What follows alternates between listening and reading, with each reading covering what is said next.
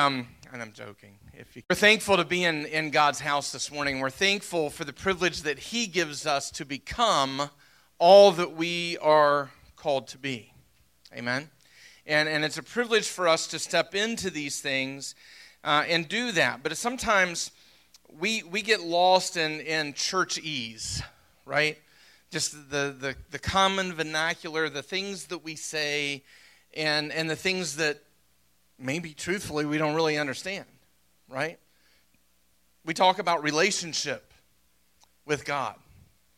But do we really understand relationship with God? Do we really understand the, the depth uh, of entering into um, a friendship, uh, a partnership, um, a fatherhood and sonhood uh, with the Almighty God? And I think sometimes we lose sight of that. And so we're, we're in this series that we started last week called One with Him. And it's a series that beckons us to move beyond ourself and to move beyond the things that we like, right? The things that make us feel good, right? And, and because that's a warning. That's a warning to us. The, the Bible tells us that the flesh seeks to what? Please itself, right? So, so we have, when, when things feel real good and when we're real happy about where we are in things and stuff and, and, and emotions, right? A little signal should go off to us and be like, whoa, whoa, whoa, am I, am I, am I losing touch? Am I losing, you know, am I losing the depth of my spirituality? Right? Because the flesh is going to keep pursuing those things. The flesh is going to keep pursuing that stuff, right? Because that's what it does. So, as Christians, as, as those in relationship with a holy God, right? It is about us being one with Him, being devoted and being focused on the things of God rather than the things of this world. And when we are, God will move in power and glory and anointing over us, right? And, and we've said often in, in the last several weeks that if you want to crush something in your life, if you want to if you want to break the yoke of something that holds you and binds you, right? Feel good isn't going to get you there. Right? Emotions aren't going to get you there. You know, step by step practices aren't going to get you there. What's going to get you there is the anointing and the power of God moving in your life and over your life and making a difference.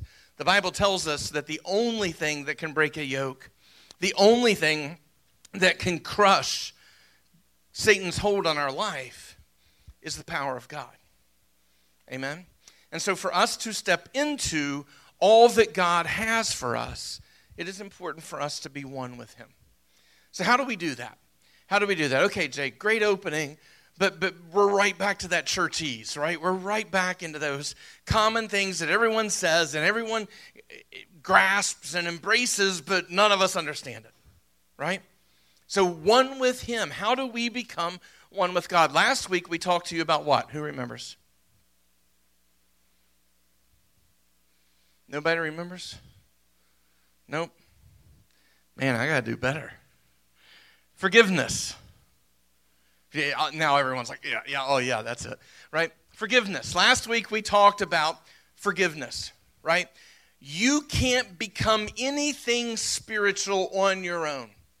You cannot begin a spiritual walk no matter how good of a job you do cleaning yourself up, no matter how good of a job you do moving things and this and that and the other out of your life the only thing that is going to bring forgiveness and the glory and the power of God in your life is the acceptance of Jesus Christ and the forgiveness of your sins. It has to start there. It can only start there. It can't start anywhere else, right? It's why we have altar calls. It's why we do the things that we do in church, is so that you are drawn by the Spirit of God Amen. Worship should be setting that tone. amen, that's causing you to see a holy God high and lifted up, something that we are called to worship Him in spirit and truth. And He says that when we worship Him in spirit and truth, I'll be right there. He says, when we come to Him in a manner that is seeking Him and Him only, He'll be right there. And so, worship should set that tone for us. Worship should be that time and that moment when we're examining ourselves and we're saying, Where do I hold God? Amen? Where do I hold Him? Where does, where, where, where does He really matter to me? Am I lifting my hands? Am I crying tears? Am, am I moving myself into a place of where God is because He's holy? Not that I'm worthy has nothing to do with your worthiness, it has everything to do with His holiness. And so, worship should set the tone for us to move into a place where the Word of God can then begin to work on our lives and mold our lives into the place where God is, so that we can become one with Him. Amen? And allow that Word of God to work in us and move over us and empower us and embolden us against the things of this world and the things of Satan. Right? What happens when we get mad? Anybody ever get mad? Hmm? Jesus got mad. Jesus got mad, but he channeled his anger, he channeled his anger spiritually. Right? He didn't get mad because somebody gave him a dirty look. He didn't get mad because somebody cut him off in traffic, right? And y'all sitting there singing, Jay, they didn't have cars, right? But, but, but the reality and the point I'm making is Jesus didn't get mad at trivial stuff. Jesus got mad at spiritual things. Jesus got mad when people were, were robbing man of what God had intended man to have, right? And this angered Jesus. This, this upset him. He tore, he threw tables over and, and, and created a ruckus because people were being robbed of what God intended. Amen? And so today, if, if we're letting things and we're letting stuff and we're letting people and we're letting situations and we're letting fear and we're letting anxiety and we're letting conditions and we're letting circumstances rule us and control us and keep us from what God is wanting us to have, it is absolutely no different than a day when men stood in the temple and put people through tests and trials and situations that had nothing to do with what God intended for their life. Amen. So Jesus ultimately died and through the Holy Spirit rent the veil of the temple to say we're not playing we're not playing it that way anymore. I have rent the temple. I have prepared a place. I have made a way for you to come straight to me by dying on the cross of Calvary. And so by that what he's ultimately saying is I want you to be with me always. I want you to be with me in your morning cup of coffee. God knows I need him during my morning cup of coffee, right? I want you to I want you to be with me when you're in traffic. I want you to be with me when you're at work. I want you to be with me when you're in that meeting and you're getting chewed up and spit out. I want you to be in that situation when people are talking about you behind your back. I want you to be with me, amen, when things aren't good at home. I want you to be with me where the ends don't meet and we don't have the money. I want you to be with me when who should be there for you isn't there for you. I want you to be from with me when you're excluded. I want you to be with me when, when people revile and persecute you. I want you to be with me always, is what Jesus is saying. But because of our flesh, we desire the reflection and we desire the encouragement and we desire the things of life, the emotions of this life, the circumstances and the situations of this life. And when we don't get what we want, we pout, we get angry, we get mad, we revile, we talk, and we persecute instead of being one with Jesus. You listening? Huh? We become absolutely the opposite of what we're supposed to be because we're caught up in the things and not caught up in Jesus. Amen? And it is why we are drawn by the Spirit of truth. It is why we are drawn by the Spirit. You know, I can't save you. I can kneel at this altar and pray with you every service, and I will. And I will. But I can't save you You get saved by the, the moving of the Holy Spirit, finding you in a place, a place of, of realism, a place of understanding that I've fallen short. I have sinned and fallen short of the glory of God. I have, I have brought myself into his presence less than, than where I need to be. And the Holy Spirit moves over you in that place of, uh, uh, in that place of truth and then that place of spirit, and it draws you. Amen? So you can't get saved by emotion. You can't get saved by the preacher, no matter how good or how bad he is. Amen? You can't get saved by the, the perfect uh, worship performance, and you can't get saved by these things. All of these things should be pointing you to a holy God who can and will save you by the drawing of his spirit. Amen. And it'll bring you to a place of forgiveness. It will bring you to a place where you have to choose stuff or Him. Where you have to choose the world or Him. Where you have to choose things or Him. Where you have to choose what you want or Him. Amen. Most of us want what we want so bad that we can't even see the possibility that God's got something better for us. Right? And so we struggle. We hurt ourselves. We create more problems in our life because we pursue what we want rather than what God has. Amen? And at the very best, it at least indebts us to whatever it was we wanted. Right? God wants us with Him. He wants us with Him. He wants us in Him. He wants us relying on Him. He wants us to come to a place where He is our all in all. Don't, don't misunderstand. He knows you got to raise your kids, He knows you got to go to work, He knows you, he knows you got to pay the bills. He knows all of these things. He's, he's not saying, Come to me and I'll take all those things away from you. But he's saying, Come to me and I will make that path straight. I will make that path straight. I will make the ends meet. I will make the things work. I will bless your children through you who blesses me. Amen. You want your kids to be strong in the faith? Amen. Quit living like crap in front of them. Bring yourself to Him, live one with Him, and He will begin to not only empower you, but empower them through you. That's His word. It's why He gives it to us like that. Not to be mean and hateful, but to say, I got more than you can imagine, and I will pour it out in you. But you got to be one with me. You got to come to me. It starts at our forgiveness. It starts at our realizing we have to come to Him because He is all we need. Amen. He shall supply all of my need. If you go to the original translations, modern translations have needs, right?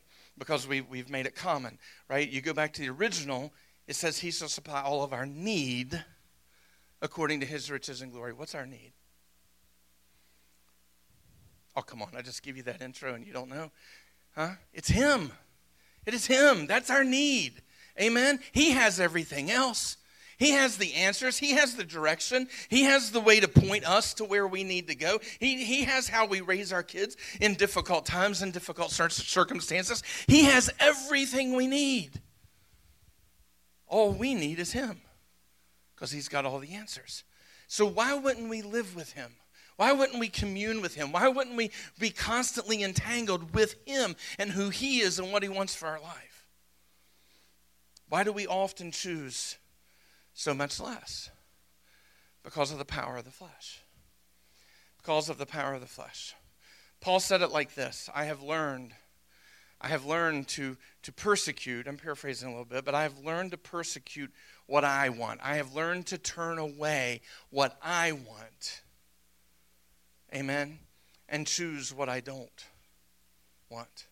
And later he tells us that, daggone it, I, I, I do the things that I, I don't want to do, and I do the things I do the things that I don't want to do, and I don't do the things that I do want to do. Realizing his own weakness, realizing his own fault, saying a few verses before that God has everything for me, but yet my flesh pulls me away from those things. Paul later, after spiritual maturity, Paul later says, I have learned to abase and I've learned to abound as long as I walk in the presence, amen, of my Lord and Savior Jesus Christ. What does he say? I accept whatever he gives me. If he gives me a lot, hallelujah, praise his name. If he gives me little, hallelujah, praise his name. Amen. Why? Because I'm, I'm walking one with him.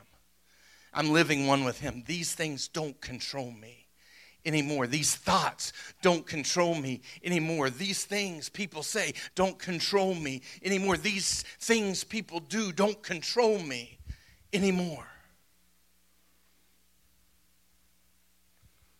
Because I'm walking with Jesus. Amen. David, we're going to jump to Psalm 131 this morning.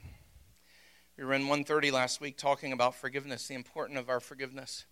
And this morning in, in 131, it's only three verses, and you're thinking, oh, yes, we're, we're, we're going to be home early. We're going to beat the traffic in Winfield and everything else. It's only three verses. Y'all forgot who's preaching, right?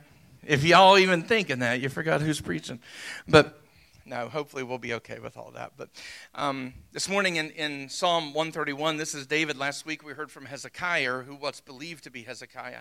And we talked about the things that Hezekiah did when he turned back to God and he turned the nation of Israel back to God, part of the forgiveness we were talking about. David says this in, in verse 1. He says, Lord, he's talking to God. He's talking to God. He's putting himself at the feet of Jesus. Y'all remember Martha and Mary? Huh? Martha was encumbered by everything, consumed by everything, lost sight of Jesus because of everything else, right? But what did Jesus say about Mary who sat at her feet while Martha was doing all the work? He said, She has found the good thing. She has found the good thing. David found the good thing. Everybody forgot about David. Everybody excluded David. We're going to get to that a little bit more in a minute and everything else. But in his exclusion, he found God. In his time on the hill with a whole bunch of smelly sheep, David had no one to talk to, no one to turn to, no one to devote himself to other than God, and it ultimately made him king. See the progression? God's got more than you can realize. God's got more than you could figure it out. Much of us get surrounded by a whole bunch of sheep and get forgotten about there out on the hillside. What do we do? We put on the big pouty face well, I don't know why so and so gets to do this or so and so gets to do that. And, and I'm just down here with the sheep and everything else, and I just pooped on my foot, and it was just life just sucks. Life is bad, and I'm all woe is me, right? Guilty, huh? Who's there? Who's there, right? Guilty, huh? Where a pack of whiny meets most of the time, right? Blaming everybody else except ourselves. David took that moment. David took that opportunity and he found God. In what he, in what most of us would, would, would figure out to be a, a, a cause for our depression, a cause for, uh, a cause for our anxiety, a cause for all of this and that and the other, right? Because we didn't get what we wanted, we didn't get who we wanted, we didn't get the recognition we wanted, we didn't get all of the stuff we wanted. What, what, what happens? Hmm, we get, we get we get circled up in all that and we never once talk to God. We never once find God. We never once embrace God. We never once hear from God. Amen? Because we're too busy complaining about being out here with the sheep and how much it stinks and how bad it is and how dumb they are and all the extra work we got to do with them. Amen? And so there ain't no God in us, there ain't no God around us. David did it different than we do. David did it different than we do. What did he do? He found his time. He did his work. He put his work in. He put his time in. He did the things he was supposed to do. He took care of the sheep. He took care of the sheep good. Amen. And then once the sheep were taken care of, he started talking to Jesus. He started talking to God. He started sharing his heart with God. He started, he, he allowed God to begin to mold him. He began to, to allow God to begin to shape him. He, he began to allow God to begin to show him that God reigns over all of this and God holds all of the opportunity and God holds all of the power and God holds all of the glory and God holds all of the things in his hand, not man, not your next door neighbor, not your boss not anybody else. Who holds it all? God holds it all. It all belongs to Him. We're just going the wrong direction trying to get there. David chose God, right? The Bible later teaches us that David was a man after God's own heart. We often say that's because he was repentant of his sins, and that he was, and God is surely moved by that. But I think it has a lot to do with what happened on those lonely hillsides when it was just David and God. And God chose, or David chose God over all of the things he could have been thinking about, talking about, whining about, and suffering through. He chose God. David says this in 131 Lord, my heart is not haughty, nor mine eyes lofty neither do I exercise myself in great matters or in things too high for me. We could unpack that verse for the next week. Y'all ready? I told you it was just because there's three chap three verses, it wasn't going to be quick. Amen. We we could unpack that verse in, in a in a week of meetings. Amen. But ultimately, what David is saying to me and what David is saying to you, and more importantly, what David is saying to God is, I am not putting myself where you are. I am not lifting myself up to be something I'm not. I'm not choosing myself to be greater than my master. I am not choosing to pursue the things that I want rather than the things that you want. I'm choosing to be a servant. I'm choosing to be a shepherd. I'm choosing to be faithful. I am choosing to love you, God, and to expect nothing from you, God, but to devote myself to you wholly and completely and rely on you for what's next. Plain and simple. My heart is not haughty. You ever get hot? You ever get haughty? You ever get all up in that? Huh? I used to. I did. I used to. And it led me to a lot of rebellion.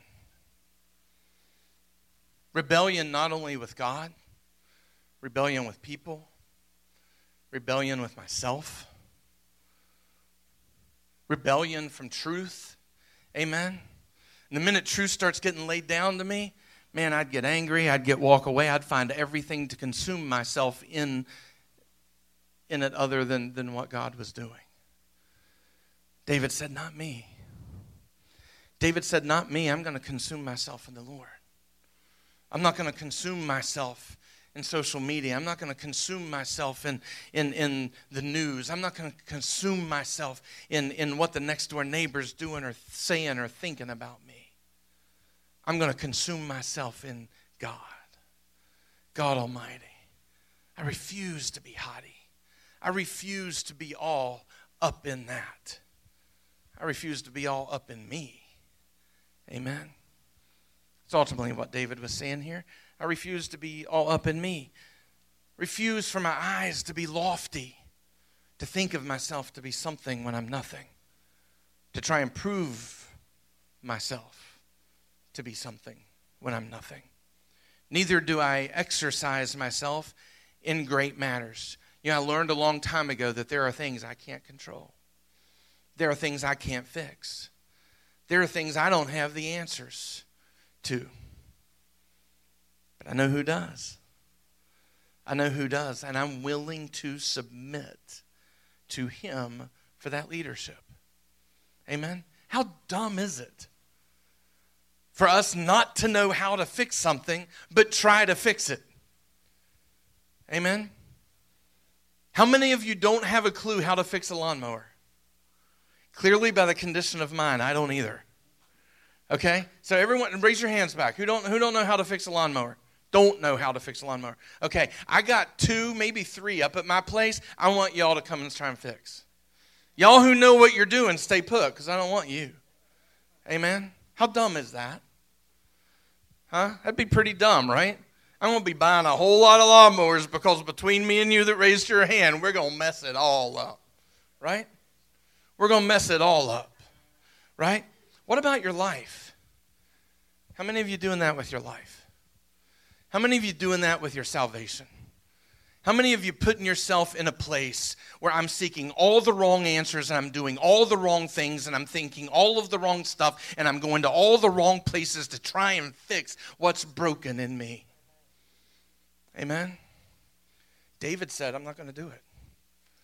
David said, I'm not going to let my I'm not going to let my heart and I'm not going to let my eyes and I'm not going to let my thoughts go there. I'm going to go to the one who can fix me. I'm going to go to the one who can make my path straight. I'm going to go to the one who can fix this thing with glory and holy and anointing and power that I can't fathom. I'm going to go to him.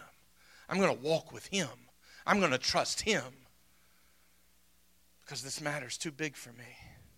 This matter's bigger than I am, and I'm not going to pretend to be something I'm not. So I'm going to devote myself to the one who has every answer. I'm going to devote myself to the one who, who knows exactly what I need and when and where I need it. That's where David's heart is, right here. Surely, verse 2 Surely I have behaved and quieted myself. I'm going to make my way around and look at all of you. Surely I have behaved and shh, quieted myself.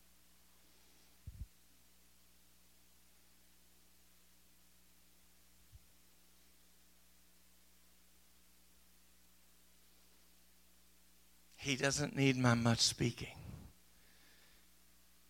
He doesn't need me talking about what I don't know, pretending I do know. He doesn't, he doesn't need my advice. Well, God, here's my PowerPoint on this, and I think you'll see how it benefits you if you choose to see things the way I see things. Hmm. Now, David quieted himself. He understood the elegance and the prominence and the holiness of an almighty God. And he chose to be quiet, to be still, and let God do all that needed to be done. Amen.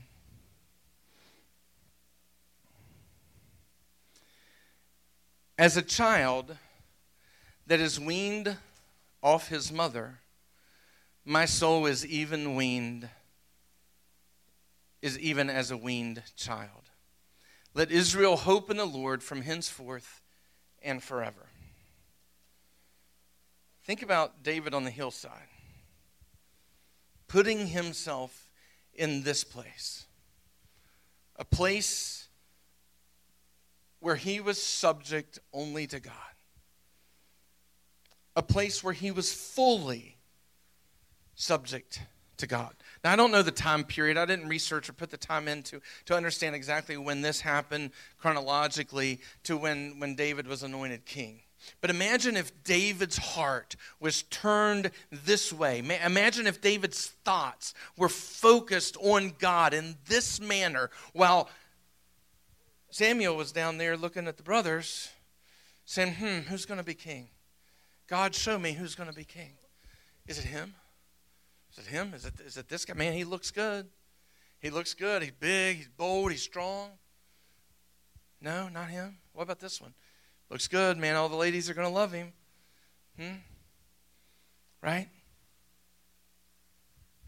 David, in his exclusion, found his holy inclusion. You with me? Sometimes when we are separated from the things of this life, it is God doing us a favor. It is God moving in us and around us and over us in a manner that says, You are mine and I'm getting the garbage out. And so we need to quit whining about it. Amen. And we need to allow God to begin to start moving in us and working in us in a manner, and a way that He intends. Because if we're just focused on the sheep, if we're just focused on all the sheep dung, if we're just if we're just focused on how they stink, if we're just focused on how many rocks I got to lift and stack today, if we're just focused on how many how, how many times I've got to walk them through the valley and not out of the valley because they're not smart enough to know where to go and eat, if we're just focused on the toil and the, and the tribulation and the, and the frustration uh, of the day to day, and we're not focused on a holy God who's leading us to something through it, we'll never be king. We'll never be king. And God will pass over us just like He passed over our brothers. We'll struggle, we'll fight, we'll scrape, and we'll continue to find ourselves falling short because we never became one with him and we never came, became dependent on all that he is. It's not where David's head was, that's not where David's mind was. Amen. And so while God is speaking to the prophet about who's going to be king, and, and he's looking at all these great young boys of stature who surely by the world standard fit the bill, their resume is perfect. God None were good enough. None were good enough. Why? Because their hearts were turned to everything other than what they needed to be turned to. Their hearts and their minds were focused on everything other than what they needed to be focused on. And God simply said, Is, is this all? Think about that. Do you want to be standing in a number that when God surveys it, when God looks over it, when God examines, when God looks at it, he's just kind of like, is this all you got? Hmm? Of course, God knew. God knew the minute he sent the prophet there. Amen? But the, the sad thing is, Dad didn't know. Dad didn't know what he had out in the field. Dad didn't know who his son really was. Why? Because dad was focused on everything else. Dad was focused on all the vanity and all the glory and all the all the stuff of this life. God was was focused on who this is and who this son's going to be, how good he looks, where he stands in the army. You even see that at the moment of David and Goliath, right? When he when he tells the little stinky shepherd boy to take all these things down to the battlefield and feed your brothers. My boys I'm proud of. Go feed them. Go take care of them. Go, go set them up because they're going to be something one day. Amen. Can't you see? Can't you see? Huh? How proud dad was?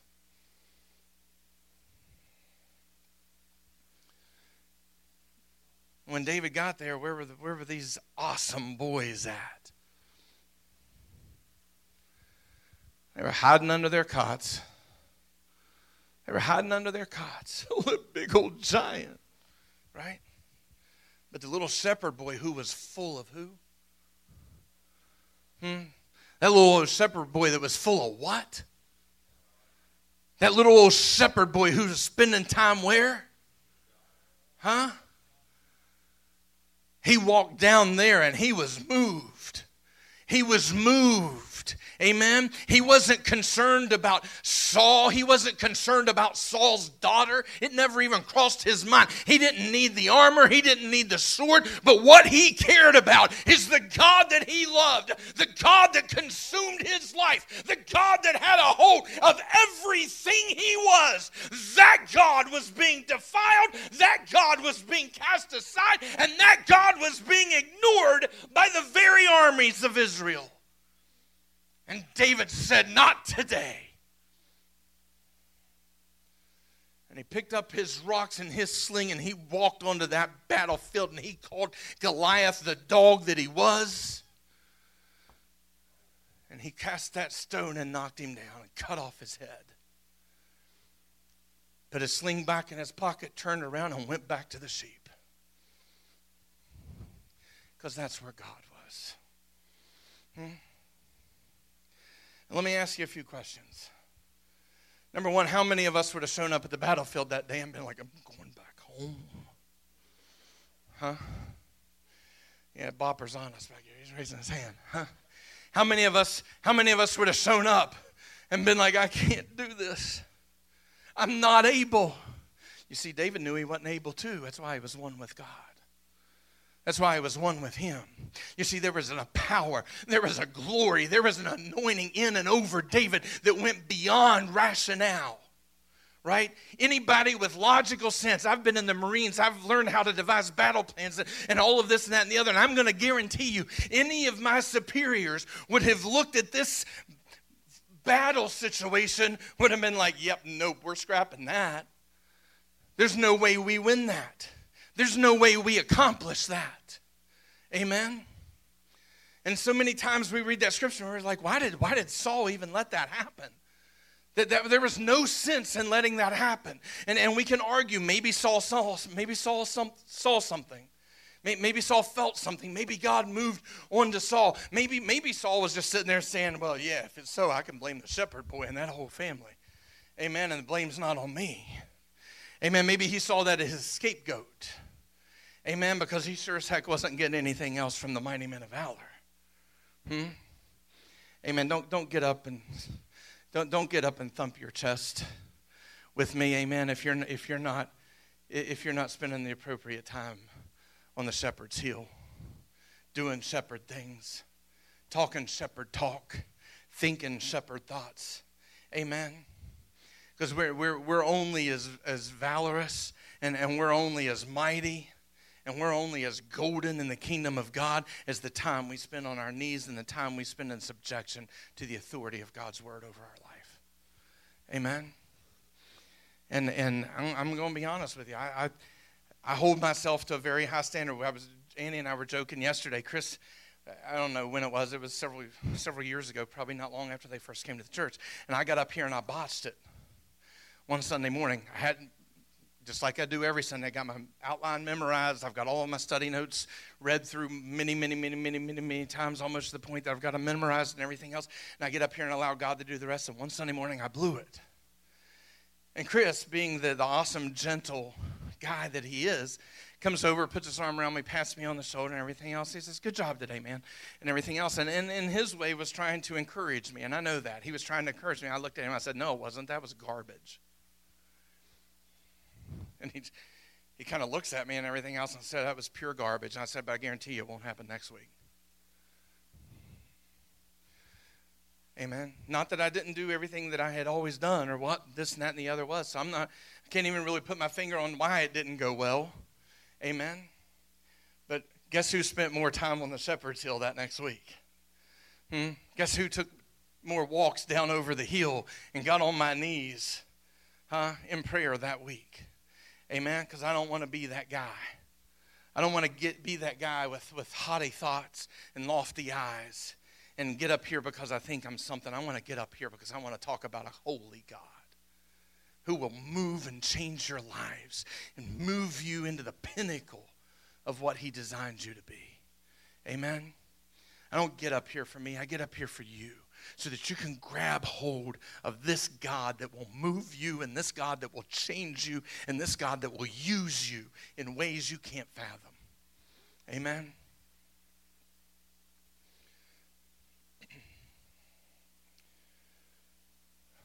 David took down the giant, but David also was anointed king.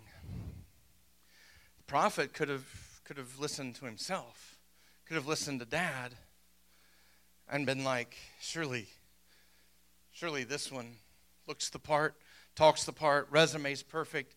I'm just going to anoint this one, God. I'm sure you'll bless it. Right? Not how we treat him sometimes. That, that's haughty and lofty, friend. Amen. But Samuel was obedient. And he looked at Jesse and he's like, Is there not more Because this, this clearly isn't the case. Imagine Jesse in that moment. What are you talking about? All of these boys look like kings. I've put everything I've got into them. Amen? Because Jesse don't make kings. God does. Y'all didn't hear me? Huh? Jesse don't make kings. God does. I don't make kings. God does. You don't make kings. God does. Amen. God wasn't looking for a mighty man of valor, but God was looking for someone who was devoted.